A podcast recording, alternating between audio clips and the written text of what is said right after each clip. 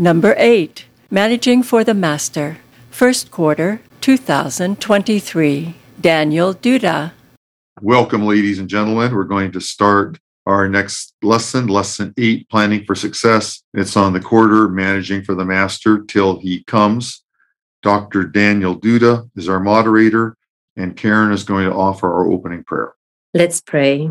Dear gracious and loving Father God, we thank you that you're always around us and over us and under us and within us so that we can live our lives in the peaceful and joyful awareness of your incredible love and mercy and grace. We want to pause here right now at the start of our discussion just to breathe and to focus our scattered senses and thoughts on you and on your love each one of your precious children, each one that has ever been and ever will be, for all of us who are participating in the class and all those who are listening to the podcast. And we thank you for the gift of your word that is like a treasure chest of wonders. And every time we open the lid, there are new and beautiful things to be revealed and explored about your character and your love. And may you bless our friend Daniel as he guides us on this adventure of discovery into your word and your limitless love. And as we come together to learn more of you, may we open our ears to listen closely as you speak to our hearts and reveal to each one of us the true and precious things we need to hear today. And may we leave this place stretched and challenged to grow with you and contented and joyful, grateful for all your countless gifts and blessings and overflowing with your love to share with everyone we meet. We praise you, we love you, and we worship you now and always. In Jesus' name, amen.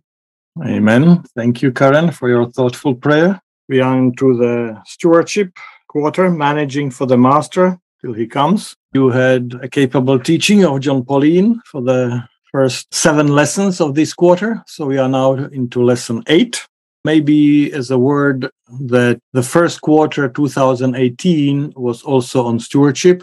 So if you are a teacher, there's a lot of good material there in that quarter, first quarter 2018. Of course, the lesson author was John Matthews, while this time it's Edward Reid. So it's two different authors. So the lessons are not exactly the same, but still, if you are a teacher, you will find a lot of good material in that quarter as well. Larry, planning for success is the topic of this lesson. How do we define success in the realm of finances, possessions? What would you say? The lesson calls it planning for success, not so much living with success. I think that's the key difference in understanding the whole process. Everybody looks for financial success. And I believe that, especially the trust healing model idea of Adventism, brings with it a holistic viewpoint of what financial success means.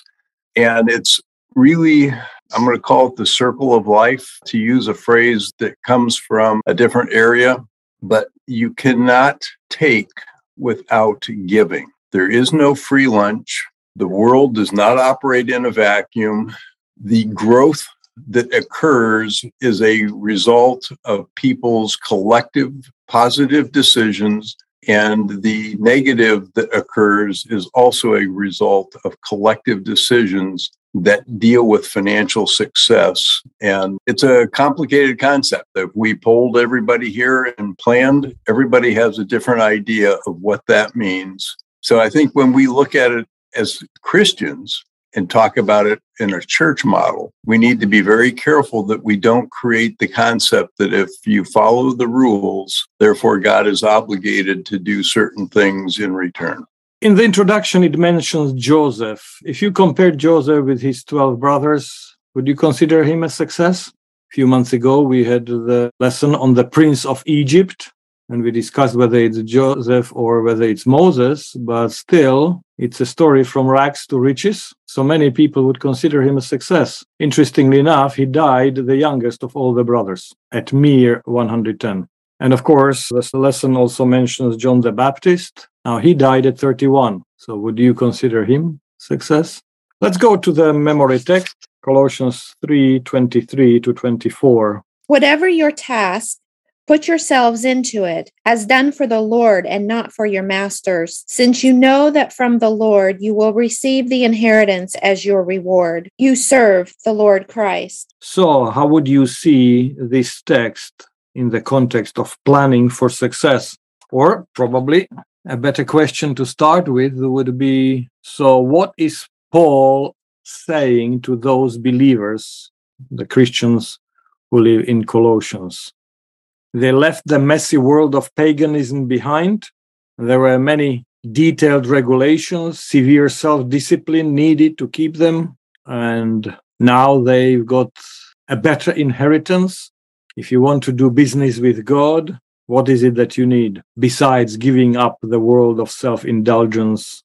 Do you think that when Colossians read this or had it read to them, heard it read to them, that they say, yep, this is a recipe for success. This is helpful. Thank you for saying that. This is truly inspired. We are glad you told us this. What was the value of this? Sean? I think that they were being asked to broaden their understanding of their individuality and the freedom that they now have as individuals who are serving the Lord to create a different mindset about their occupation, about their tasks, about their responsibilities, their giftedness, etc. They were being reminded and requested to be a little bit more broad than thinking of themselves as slaves doing a task that they were bound to do by their taskmasters. So, in so doing, it would create a different model in their minds about how to approach their everyday responsibilities. Okay, thank you. And Larry?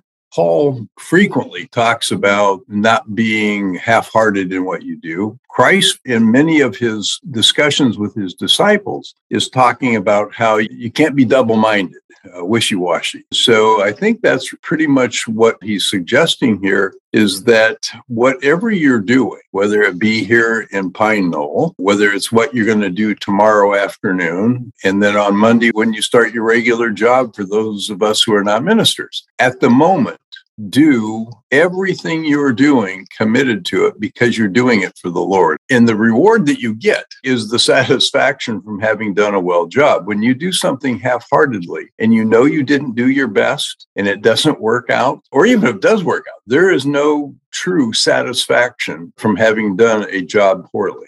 Okay. So the important thing there is for most of them, they find themselves in a situation which is beyond their control. So they have masters above them and they can't change it. So it's not being part of the free world, born free, born in USA or European Union, whatever. You choose your future, you choose your vocation, you choose your uh, job.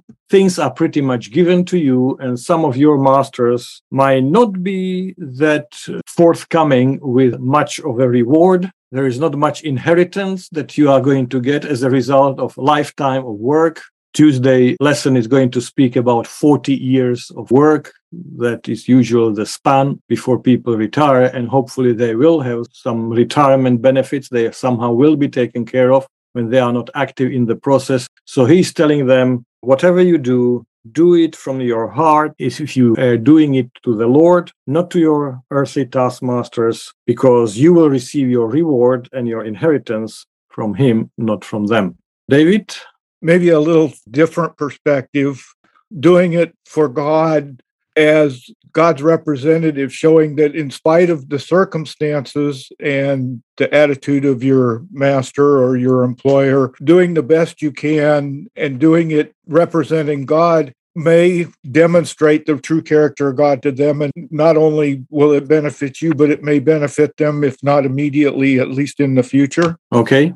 Livius? I think there's an underlying principle that is at work in this idea of whatever you do to put your full heart into it. And it's a contrast, a difference between selfishness and other centeredness. When you don't put your heart into it, you are selfish for yourself. You don't want to do whatever it is you've been asked to do. And so there is this when you put your whole heart into it, you're thinking about not yourself, about the task at hand, which you're asked to do, and you go above and beyond. So it's a development, it's a character, uh, characterological development idea, I think, that is at the heart of this concept. And yeah. that's why you're doing it for God because you're building that right character. Yeah. And the idea is that because you already belong to the Messiah, you already belong to a new world. Now, it's not a super spiritual world, so there are still aspects of the old world. And as far as your job, you find yourselves as part of that world and that system, which is not fair, etc. But you need to realize what is already true for you because you are in Christ. Sherry? I was realizing the kind of bonding that comes from when you see people behaving like that and you know that God is within them. It's a bonding across all kinds of barriers. I know this week it was interesting. We have a long driveway and it's up and it's not easy to come up and down. And there's a little trailer that comes up every week to take the trash out. And they're quite good at navigating this and then getting the trash can and taking it away and then bringing it back later empty. And this week I just happened to be outside when the man was taking it. I thanked him and smiled at him. And he had the most brilliant smile. And he said, I love this place. It's just such a place of quiet and serenity. He said, Listen, if you ever need anything, you just let me know. If you have something too big to fit in the garbage can, you tell me, I'll take it away. And I thought, here is a man that is taking his job seriously and putting his character and his caring into it. And when you feel that from another, you sense a partnership with them in this journey with God. And it's a joy to have that kind of community, even among people that you don't know. You sense here is somebody that is living what they believe and doing their very best. And there's just such a sense of joy about that. Yeah, thank you. So, for this new situation in which the believers find themselves, they cannot bury their head in the sand. It's not only spiritual world, it's the world in which they are part of the process. And so Paul here in chapter 3 provides some what here in England we would call the highway code, but not for driving, but for family relationships. And there he addresses the husbands, the wives, and the masters and the slaves, etc. So he has something to say to everybody. And it is in this context. And we will talk about people who find themselves in a dead end job or a job that it's not that satisfying or that it's not creative or maybe not even dignified, how our understanding as Christians influences that and what we can do about it. All right, Sunday's lesson starts with Ecclesiastes 12 1. Remember your Creator in the days of your youth, before the days of trouble come, and the years draw near when you will say, I have no pleasure in them. Okay, and the lesson asks, What's the message there for us? So probably the answer is not much message for us, or unless the years are already here. so Livius? It depends on how young you feel. Okay. Now the idea of the lesson is that you look under number three, that you need to make your spiritual decisions about life work, about certain things before committing to marriage, because people deserve to know what they are getting into. And so the days of youth are the days when you make some far reaching decisions that will influence the rest of your life. Now, of course, in the days of biblical writers, if your father was a carpenter, you as a son will become a carpenter and you continue the trade because that's what God wanted. And there is not much decision about uh, what you are going to do in life. Regarding the marriage partner, the parents will take care of that. So there is no agony that you need to choose your marriage partner, etc. But still, there are certain decisions that influence the rest of your life. And of course, then the lesson goes into the story of Jacob and that he made the decision to pay the tithe because God revealed himself to him. And as I put under number three, while certainly it's true and desirable that you make good decisions as early in life as possible, how fair is it to use 77 year old Jacob as a role model for remember the creator in the days of your youth? So back to Livius, even if Jacob is a model for us, a number of you are below the 77 bracket. When I was a theology student in uh, Czechoslovakia, the church leader said to me, Try to learn English because we are going to try to send you to Newbold College. After Helsinki Act of Collaboration in Europe in 1975, the communist countries agreed that they will honor some human rights And so the narrative was that because we as Seventh day Adventists don't have a seminary in our country, in Czechoslovakia, the authorities should allow me to go to a Seventh day Adventist school abroad because I am being prepared to be some of the Adventist pastor. And so I was one of those fortunate because I got 336 days in England. So in September 81, I came to Newbold for 11 months. And so they warned me that I should try to learn English before because being in England, they wanted me to concentrate on theology rather than learning English. And so I enrolled in the evening language school and the textbook was called First Things First by L.G. Alexander. So the title for our lesson, Sunday lesson, is First Things First. So, in the realm of money, possessions, finances, what are the first things first? I wanted to just go back for a second, tell you my experience with that text. Remember the Lord in the days of your youth. During part of my junior high and my high school, I used to clean the back steps of an apartment. And the bus I rode stopped by a church. It was just a long route, maybe a couple miles. But and when I used to sit on one side of the bus, the bus would stop right in front of a church, and right above one of the doorways was that text. And so I would say at least once every couple of weeks, I would be drawn to that text. And I must say that it was a very kind reminder month after month to see that text. And I don't know what effect it had on me, but it, it was a, a, I'm thankful for that reminder that even when I was young, that I should remember God and try to walk the straight path. It was sort of difficult for me, but it was nice to be reminded. And I think that was a very important part of my maturation process, that gentle reminder every couple of weeks or every week, whenever I sat on that side or whenever I was awake to see that. So I'm very fond of that text. Good. Thank you. Nice experience, Dan. Michael? I didn't have a lot of altruistic motives in choosing my profession. I didn't pray a lot to God about give me guidance and that kind of thing. When I graduated from high school, this was in Las Vegas, Nevada, I got a job that summer working in a soft drink bottling company. When I started that job, the first two hours of it, I learned everything there was about that job. And the rest of it was just drudgery. It was usually about 12 hours a day, sometimes 14 hours a day. And by the end of that summer, because as soon as we get to Labor Day, the summer vacation season is over in Southern Nevada, and I was out of a job anyway. I resolved this is not the kind of life I want. I don't want to work on an assembly line someplace. I better get an education. And so I decided to go to college and then ultimately chose a lawyer. Now, it wasn't all the notion of what is in it for me. And in choosing to become a lawyer, it's a service industry. And the best reward you get is not the fee that you earn, but rather the success that is enjoyed by the client as a result of your efforts.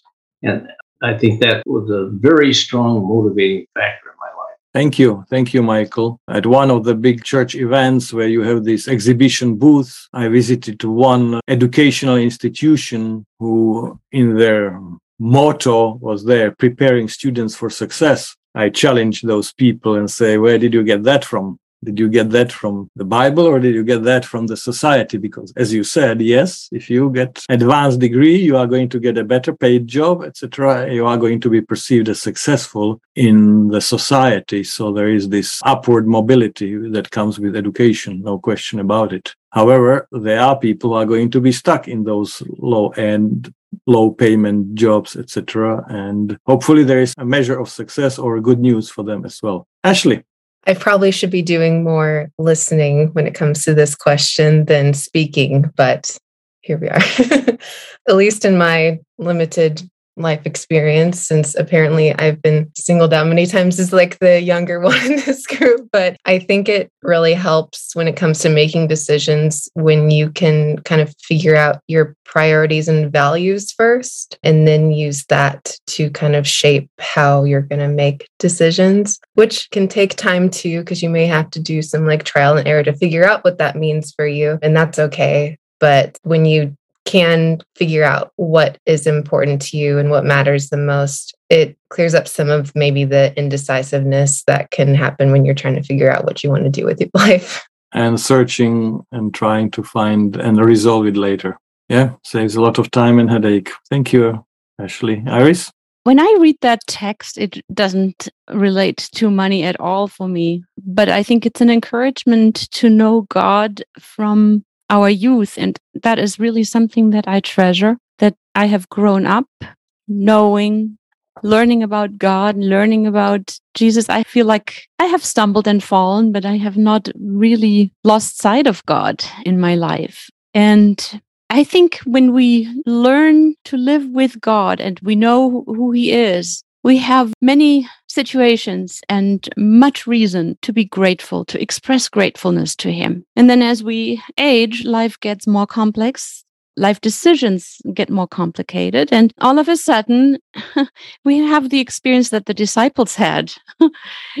Here they were following a master who could heal everybody, who preached the most amazing sermons, and who was just great to be around. But then came the time when he went to Jerusalem and when he was taken prisoner. And we too experience in life the darker moments. We experience that problems don't go magically away just because we prayed a while about them. And sometimes we experience situations where God seems to leave us in that unpleasant space in which we don't want to be. And I think that's when we really need those experiences from the past, knowing who God is, knowing how he has been faithful to us. And if we don't have those early experiences, it's very difficult to understand God when the path gets more challenging. So that's what I'm taking away from that text.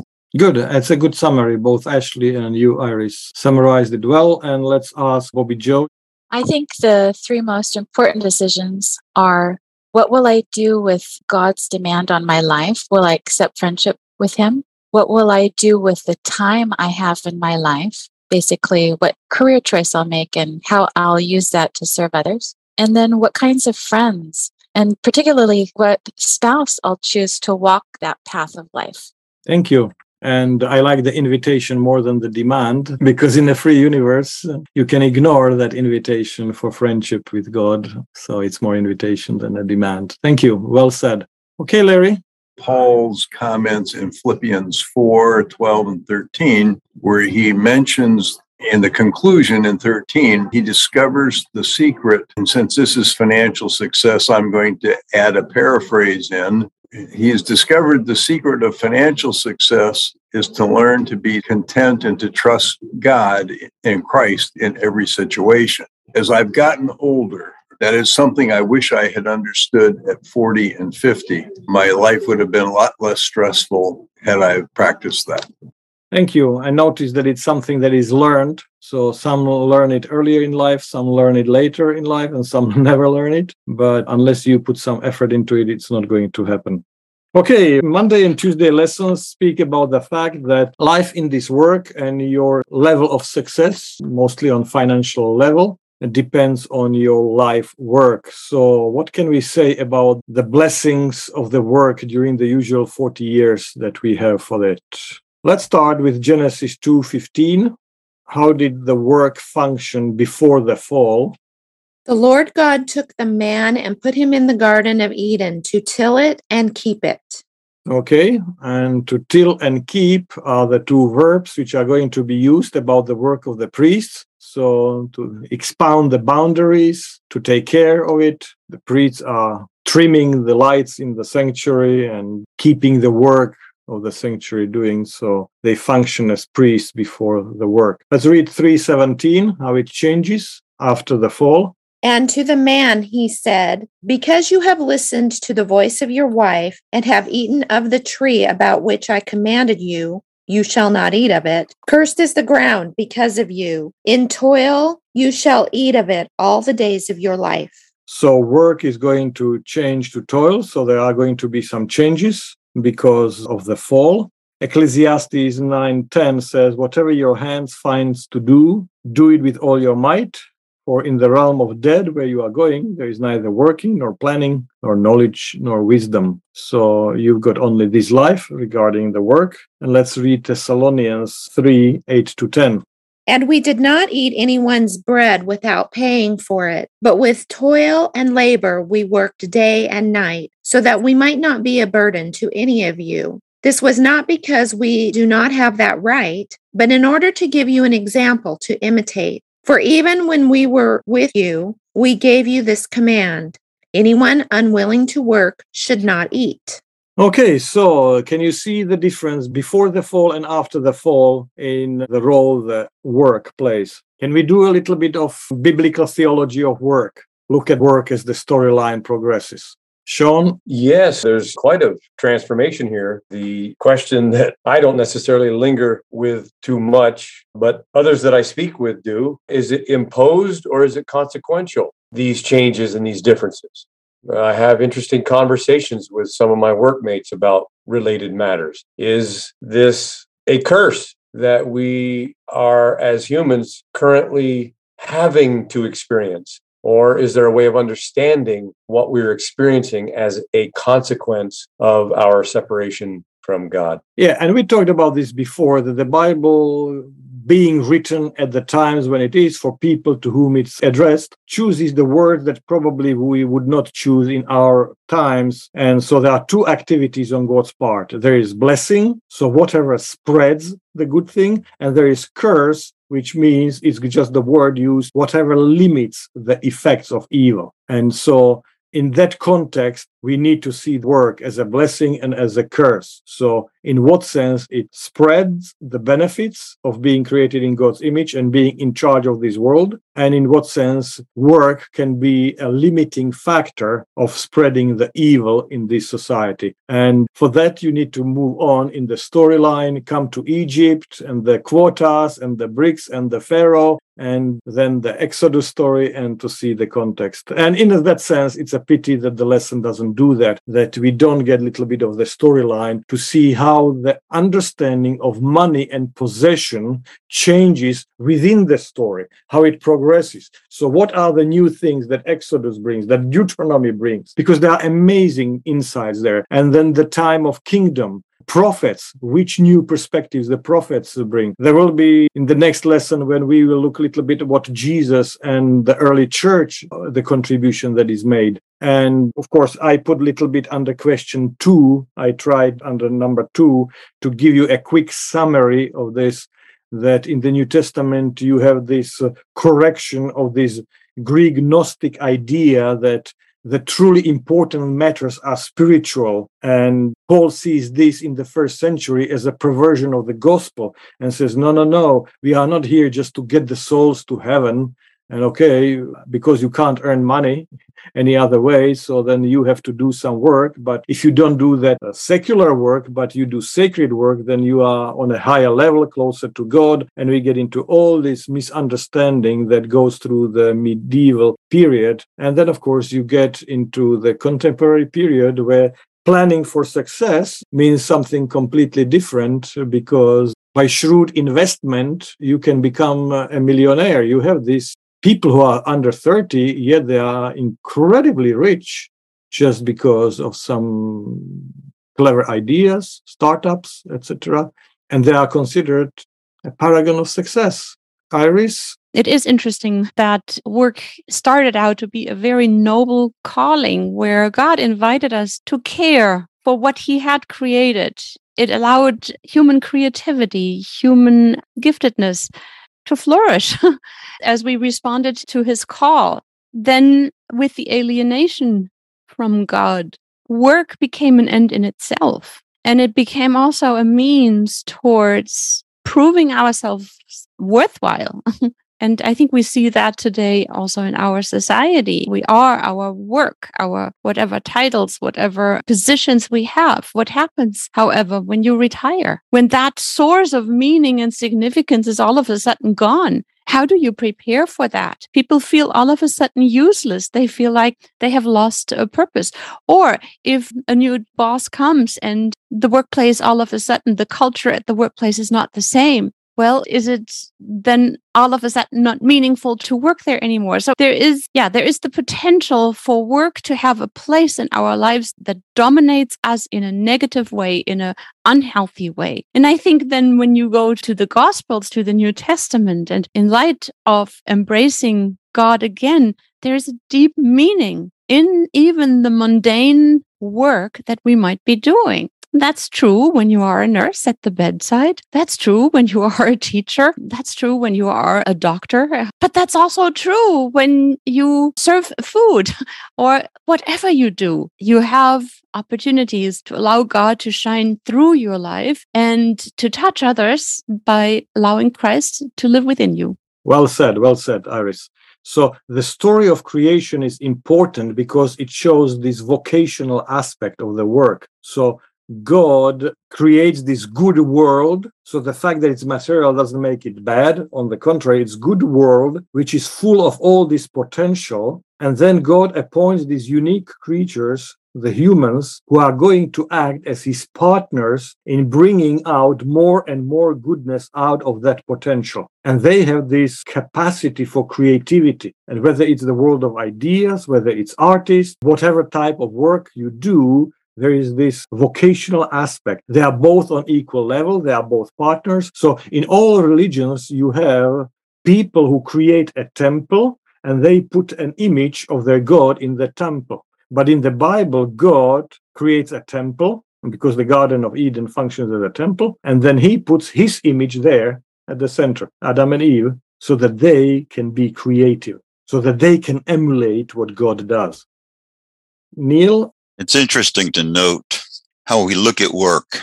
If it's something that we like doing, there's no problem involved. You don't even pay attention to the time that you put into it. But if it's something that you have to do, it becomes drudgery. It becomes toil. It becomes something that you do not look forward to. We're on the other side of the coin, if it's something you enjoy doing, you want to get up in the morning and get going.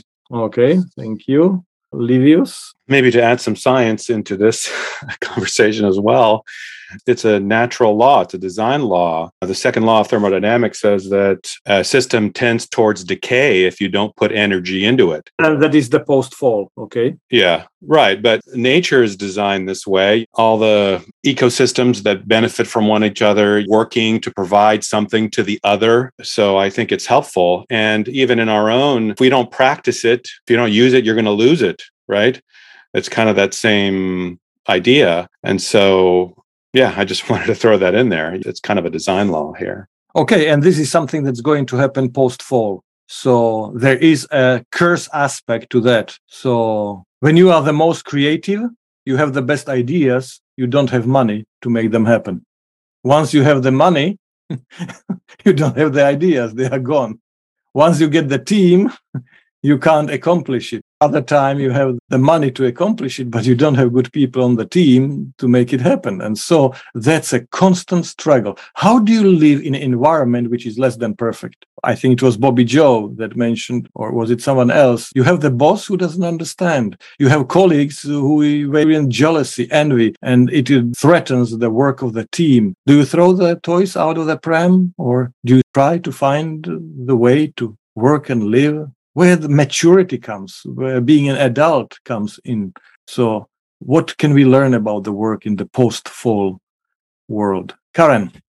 I think it's really interesting how we measure success in the workplace and in our lives because quite often it seems to be that we earn more money with every next job that we have. And that's what success is. But there's so many different ways to think about success.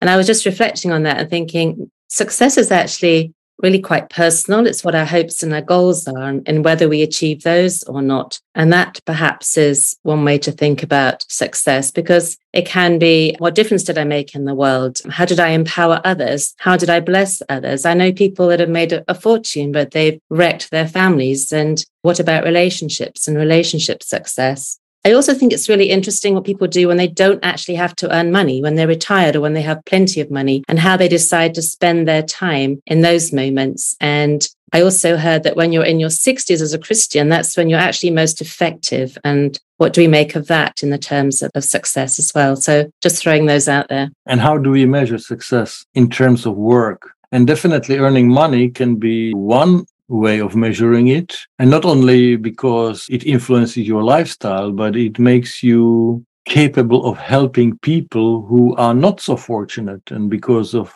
circumstances beyond their choice, they are stuck where they are, but you can be a blessing to them. And as you mentioned, you can measure the success of your work, how many people are blessed with what you do. success to a Formula One race driver, it's a different than to a nurse. Larry.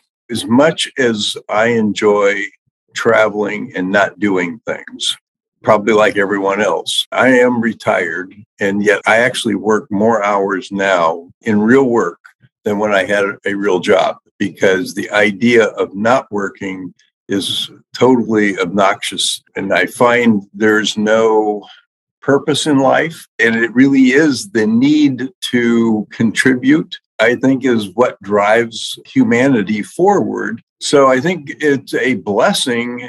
It's the yin and the yang. There's two ways to look at it the glass is half full or it's half empty.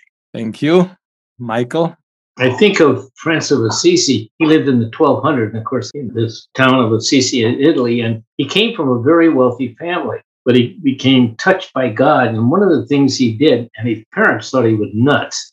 And by today's standards, we probably think it was nuts too. But one of the things he did was in the piazza, which is like a town square, one evening, he gave all his possessions away, took off all of his clothes, and was standing there naked. And he said what that taught him is when he got rid of all those physical possessions in his life, the only thing he had left was his relationship with God. And he said, Then I realized I had everything I need. Now, I'm not about to go take all my clothes off at the local town square, but it's an admirable trait. And when he tried to form the Franciscan order, which really they take a vow of poverty, he got great resistance because they didn't have any property. And finally, when he was being examined, they realized, wait a minute, what he wants to do is live the life of the gospel, and we're telling him he can't do that. And that's a challenge for us today. We need to try to live the life of the gospel. And we have lots of distractions all the time. It might be, here's a better job for you. Know, of course, you'll have to move across the country and you're going to have to live here and so forth, but you're going to make an extra $80,000 a year. And if that's the motivation, just the $80,000 a year, we've lost something. Yeah, so there's a possibility to gain something and there's a possibility to lose something. And it's going to be an individual decision. So, someone by being a top notch lawyer can be a great blessing to humanity because he can use his earnings to bless people beyond someone who is in a dead end job selling ice cream etc so if you have the potential to be a top-notch banker a top-notch businessman top-notch lawyer then your potential for doing good is different. But as also bobby joe mentioned if you are a homestay mother investing in socializing homo sapiens into members of society that are going to be contributing and blessing.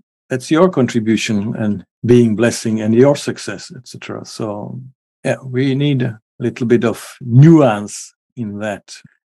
Done i would like to suggest that there are several different types of success and the motivations are quite different. And three of the four definitions of success i'm going to give are really based on self interest. And I think you've heard me talk about this before. They are the people who are rules orientated, and success for them is being right and being able to tell other people that they're right. Sort of the Pharisees kind of attitude of success. And then there's the feelings kind of people who are trying to stimulate themselves and trying to get more dopamine effect than they can. And I think for them, success is getting a high. And then there's the me first kind of people that are much more inclined for power. And it's interesting that there are two varieties of these kind of people. We people in academic would like influence and fame because we can't get money, but the people in business are obviously after money. I think all of these three that are based on self interest are easy to do because that's our natural tendency. On the flip side, if the fourth worldview, which I call others first, or we can call it anything you want to, I think that is someone earlier described as relationships. And it seems to me that that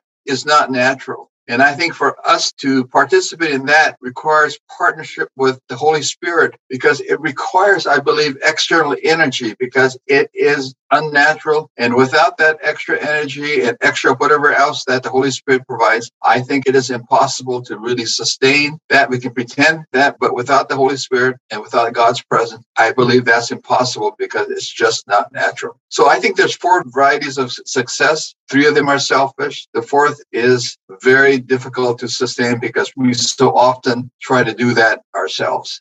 Okay, thank you. Yeah, and what about those who can't achieve either neither money nor fame? And the world would not run without them. When the pandemic came, you know, the solution was simple: just work from home. Mm, sorry, not everybody can work from home. The society would stop if because some people just can't work from home. Praise God for those who can and make their contribution working from home, but not everybody can. Are they important for the society, for the community? All right, we could talk about this a long time, but can you see how the story of creation shows the goodness of the material world? I put something about the materiality under number two, that whether you like it or not, Christian faith is rooted in materiality. In other words, material world is good and God is engaged with it, and you and I need to be engaged with it. And if you have the right relationship with things, then you can be a blessing. And you need to distinguish it from materialism, which is a trap that you serve the things and you are chasing whatever it is, whether fame, whether money, whether position, etc., or fun, you know, but you are a slave of that. But the story of creation shows the goodness of God. He puts two people there on our equal level. There is no more dignified job for Adam and the less dignified for Eve. They are all on the same level and they are asked to emulate the Creator and spread the goodness beyond the Garden of Eden. Remember, the story starts in the garden but ends in a city because even God cannot go back. So certain things need to be taken forward. Now, fast forward to end of Genesis and start of Exodus. If you look under number five, in a fallen world, work can exploit, discriminate. It can destroy the environment. You cannot steal a thing, but you can steal a mountain. You can steal a river. You can make a lot of money, but you destroy the environment and make people sick and unhappy. Is that okay? And if you have good lawyers, you might get away with it, but still, we are destroying our planet. It can be a source of dissatisfaction. Remember Pharaoh? Remember Israelites in Egypt? Their life is determined by the quota they have to fulfill. And then God intervenes and says, This dehumanization is not what I intended. This is an anti kingdom systemic evil. And he gives them a day off, no more quota to fulfill your identity is not determined by what you produce, by who you are. And let's fast forward to the New Testament. The ministry in the New Testament is based on spiritual gifts. This idea that everybody can do the same, you didn't get that from the Bible. People don't get out of Egypt until God gets a leader. Eunuch is not going to learn what Isaiah 53 means until you get a teacher. This idea that anybody can do anything if you only try hard you certainly didn't get that from reading the Bible because the ministry in the New Testament is based on spiritual gifts. We are all gifted in different areas. Now, there are always those who try to tell you if you tried harder, if you prayed longer or read more attentively your Bible, you would be able to do anything under the sun. But once again, you didn't get that from reading the Bible. You get that from reading into the Bible. To what sense the work needs to satisfy our own needs in the next lesson, we are going to talk about the fact that in the Ten Commandments, once the slaves are out of slavery there under Sinai, God is going to bring a concept of neighbor. The neighbor is not going to go away. The neighbor is here to stay. And you need to think about your neighbor as well. And then with the work of the Holy Spirit, who gives different spiritual gifts to different people, if you look under number six, we are partners with God. Remember, that's what the covenant and the creation is all about, about being partners with God in this transformatio mundi, the changing of the world. So the human work is there to cooperate with God. I gave you the quotation from Miroslav Volf, a theologian at Yale, who says, God, the creator, chooses to become dependent on the human helping hand and makes human work a means of accomplishing his work his intention in the world. You didn't get this from the Greek philosophy, the idea that God is dependent on us humans, that your hands are God's hands, your feet are God's feet. If he wants to accomplish his purposes in this world, he needs you and your work. Larry? When I was at Loma Linda Academy uh, back in the 60s, there was a janitor. His last name was Dawson. And years later, he was rewarded if you will, acknowledged because he and his wife had taken in, and I believe the number was over 20 young people into their home, provided them a support system, and gave them a Christian education, and they went on to do great things with their lives. And yet he never achieved the financial success that you ask about at the very beginning in the sense of becoming his own millionaire or billionaire. And yet, by now, the direct financial contribution that the people he supervised into a adult lifestyle probably is into the hundreds of millions of dollars of successful contributions to mankind. And so I think when we look at success, we have to be very careful of what we're inferring and what we're conveying to people. Yes, and let's not discount if you have the potential to be a billionaire, you can bless humanity in a different way then whatever you put a load and job with basic pay whichever you want so that we don't compare or discount that. But not everybody has that potential. So let's not make those who make a lot of money feel guilty and assume they are going to hell anyway because they are successful because then probably you are influenced by marx or adam smith or some other ideas more than you are influenced by the Bible because Abraham, Job, and Zacchaeus have been rich, and there is nothing wrong with being rich. Question is, as Livius put in the chat, is the other centeredness or the question asked at the last judgment in Matthew 25 is who else benefited from your work, from your religion? Because if you, you are the only one, then you worship yourself. But if other people benefited from what you did, however humble and unacknowledged, like a janitor that you mentioned, Larry, was, but if it brought blessing to people and made the system run smoothly, and that's the great thing about the teaching of the charismata, of the spiritual gifts in the New Testament, where Paul says in Corinthians, the spiritual gifts are all horizontal. The janitor who puts the chairs and sweeps the floor at the end of the Sabbath meeting is not doing a less holy job than the preacher who speaks the word of God. Now we pray about him that his message he would take from God and give to us, that his words would be blessed. And we usually don't, don't pray about the janitor. But if you have nothing to sit on and the place is a mess, you see how important are those spiritual gifts. Let's go to Ashley. My feeling when it comes to success is that if you can find something that's both meaningful and contributes to the world and something that interests you and meets basic practical needs, then that's probably where you're going to find the most sustainable path or like niche in life. And I know there can be a lot of pressure, especially I think these days on young people. And we know that the ideal is to do something that work that doesn't feel like work. And so trying to find your purpose and passion. And so that can be a little bit overwhelming knowing what that is. And so I think there is a balance between, hey, like it's great if you can find that but not everybody can find that. And that's okay too, because you can make a difference wherever you're at. As long as it's something you enjoy, like even the trash guy that came to Sherry's house, think about how, if he was that in general, if he truly enjoys his job, he's blessing so many people. So I think you can do anything as long as it's something you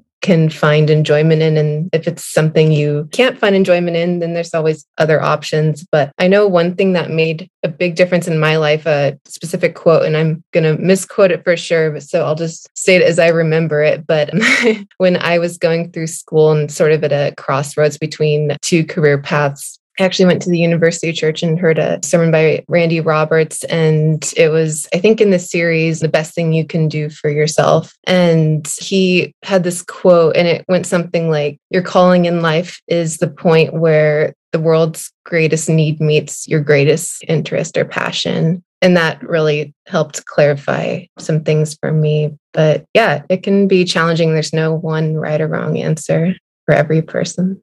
Yep. Sean?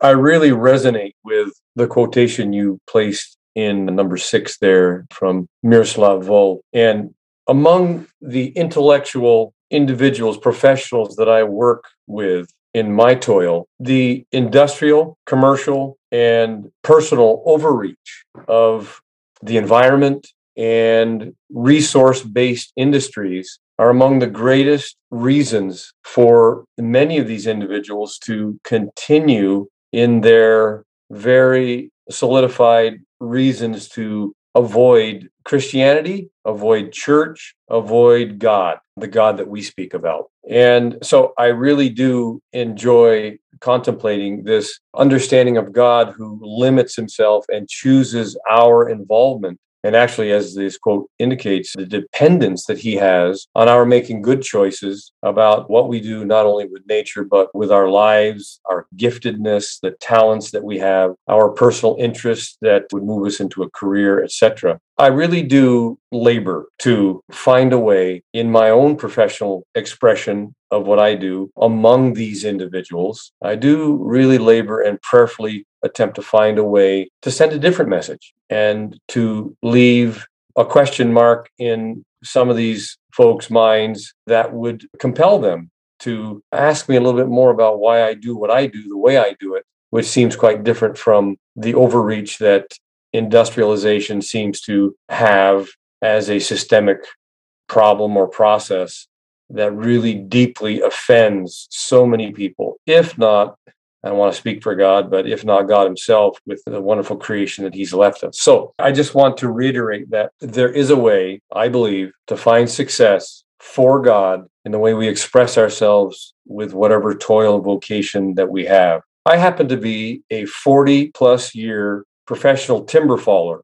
I fell trees that have been growing on the earth for as much as 12 or 1400 years. And I have had to cross the bridge many, many times to try to justify and discover ways that I can retain value, personal value in what I do, in the processes of what I do, reasons behind what I do, but also in a way to express my absolute commitment to God in reflecting His purposes in life too. So I just wanted to express that it's very useful to see God for me in ways that He places a lot of dependency upon me to do the right thing I think it was Ashley that early on in our conversation this morning said establishing values is a initial priority and that very much resonated with me as well. So thank you Daniel for bringing up this portion of a difficult conversation for me that we abuse God's intention for us by our overreach which results from our not establishing a value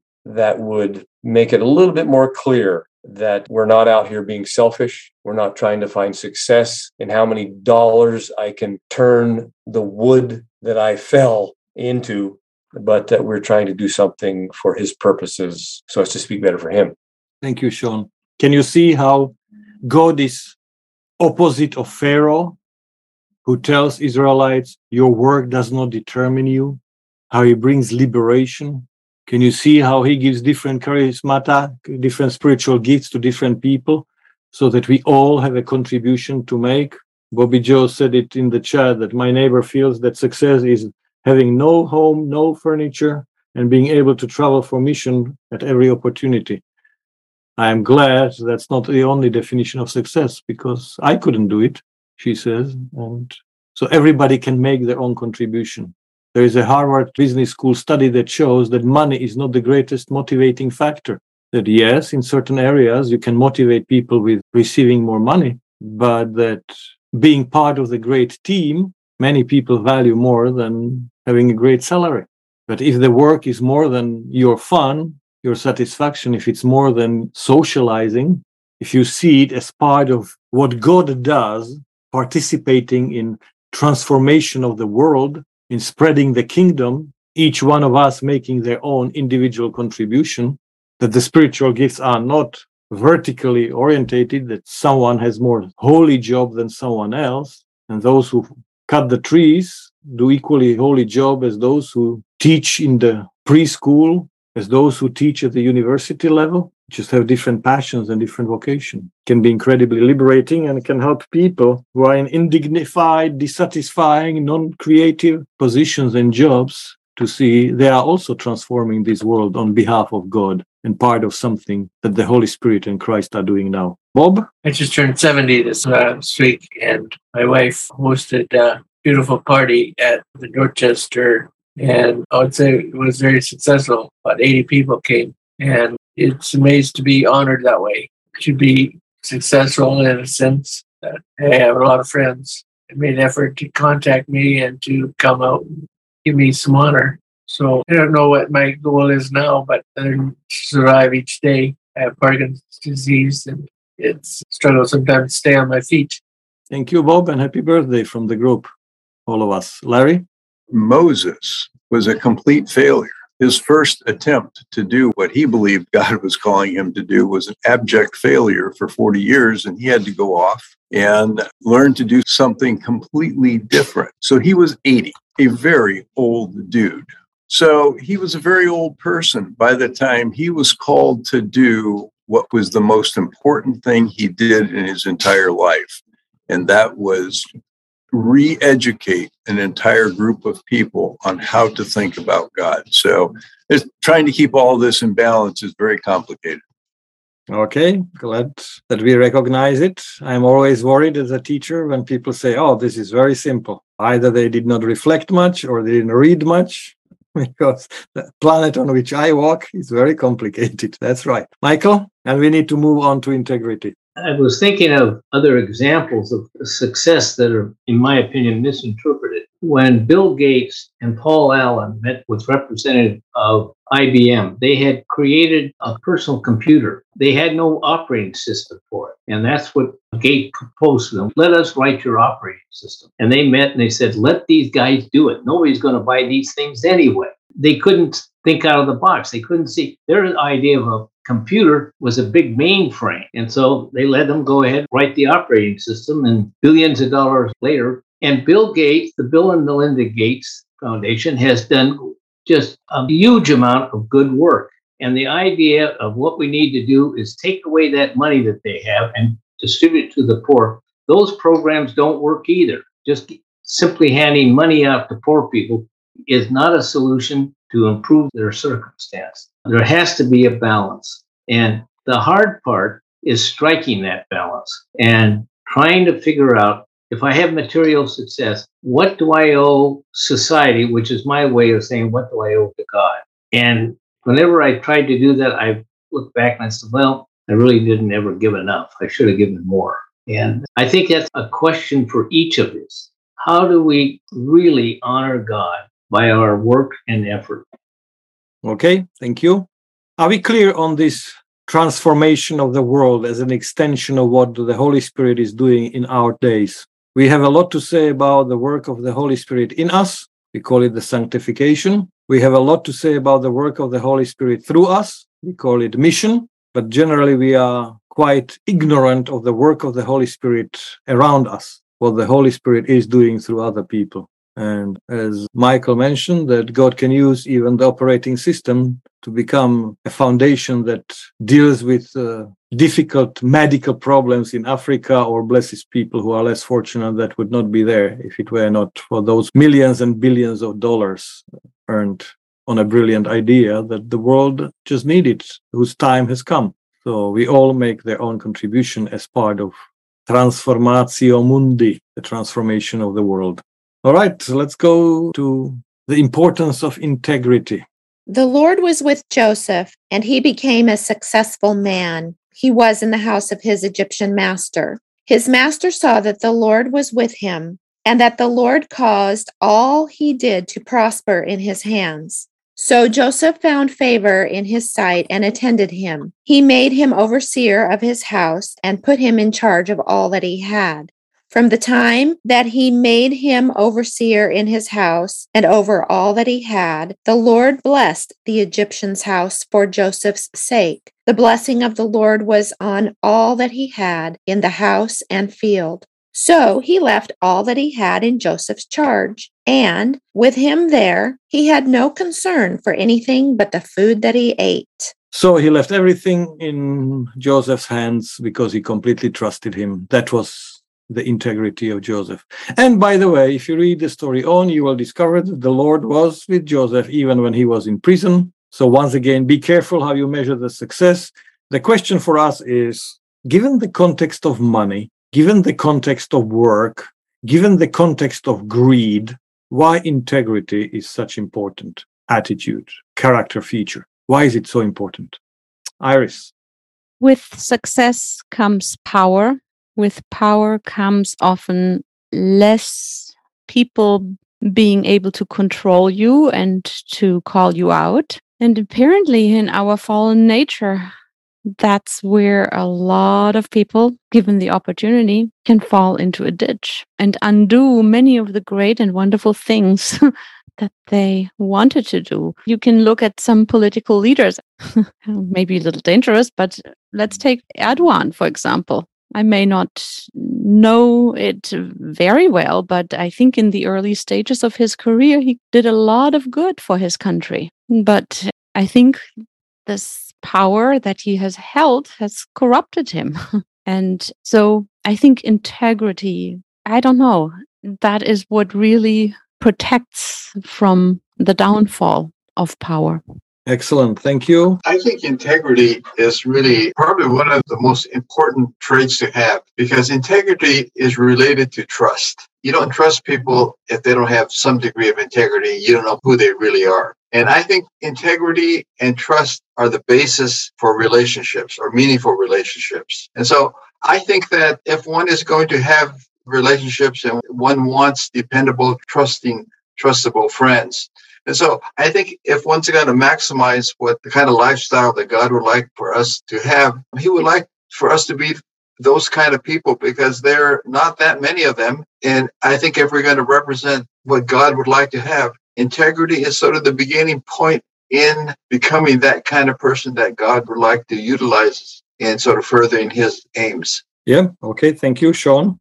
Yes, in addition to Dan's comment, this is the foundational sin and error that Satan brought into this accusation against God and his integrity. So I think Paul indicates in his writing how significant it is to demonstrate that God is indeed just when his case is taken into court. This is a matter of integrity, and this is what he's been accused of. And I think this is, in addition to what other comments have been made, this is perhaps one of the primary reasons integrity is such of growing in character to represent him correctly. Okay, thank you. So you look with Pharaoh, and the harder the people work, the richer the Pharaoh gets. So you get the model of extortion economy. However, the Bible presents the empowering economy, where you work for the common good and abundance and not only of individuals, but of the community, of the society. And that's why integrity plays such an important role, because in the lack of it, and as Livius put, you are only concerned with self interest. And whatever gets you there, it's okay. And if you can cut the corners and cheat people in the process, as long as you benefit, that's okay. But the New Testament model of empowering others is very important because they are blessed as the image of God. Okay, Larry, and then we need to finish. I think that's the key reason why, when God called David a man after his own heart, was the fact that integrity was what ruled his life. Yes, he made mistakes, as all humans do, but unlike his predecessor, he didn't excuse it and try to cover it up he acknowledged it and learned from it and moved on. And that becomes the key model why he's the king model that Christ emulates. All right. Karen. Yes, it's interesting to explore some of the research around compassion at work and how effective it is, and how workplaces that are compassionate often prosper in ways that are unexpected. And so the power of compassion alongside integrity in helping to create positive workplaces. Yes, and there is a research that indicates that if we compare ourselves with those who are more successful than we are, that it kills empathy and compassion in us. Yes. That's why be careful who you compare yourself with. Yes, you cannot live with this society without money. It can be a useful vehicle for getting things you need. At the same time, it can be a powerful symbol of influence, power, success, and virtue. Can be used for good, can be abused if someone did an objective analysis of the successful economic production in Egypt, they might have concluded that the pain of slaves was necessary, was normal, even natural consequence of labor, just the cost of doing business. Yet God intervenes and says, No, I have something better to offer to you. He brings a new perspective And the challenge for us is do we see ourselves as his hands, his feet, his collaborators, his partners in transforming this world? Can we be part of this community that cares about the neighbors and in tune with the heart of God because we understand how God operates? And that's the challenge we have when we discuss finances, money, possessions, and connect it with success in the society where we live nowadays. Let's pray. God, we want to thank you that you care about material things like money, possessions, and that in this world, in this society, we cannot live without them. And thank you that you promise to supply what you will always supply. And we pray that you give us integrity, you help us to see ourselves as your partners, help us to see what we've got, both in terms of giftedness and the difference and the goodness that we can contribute to other people being blessed.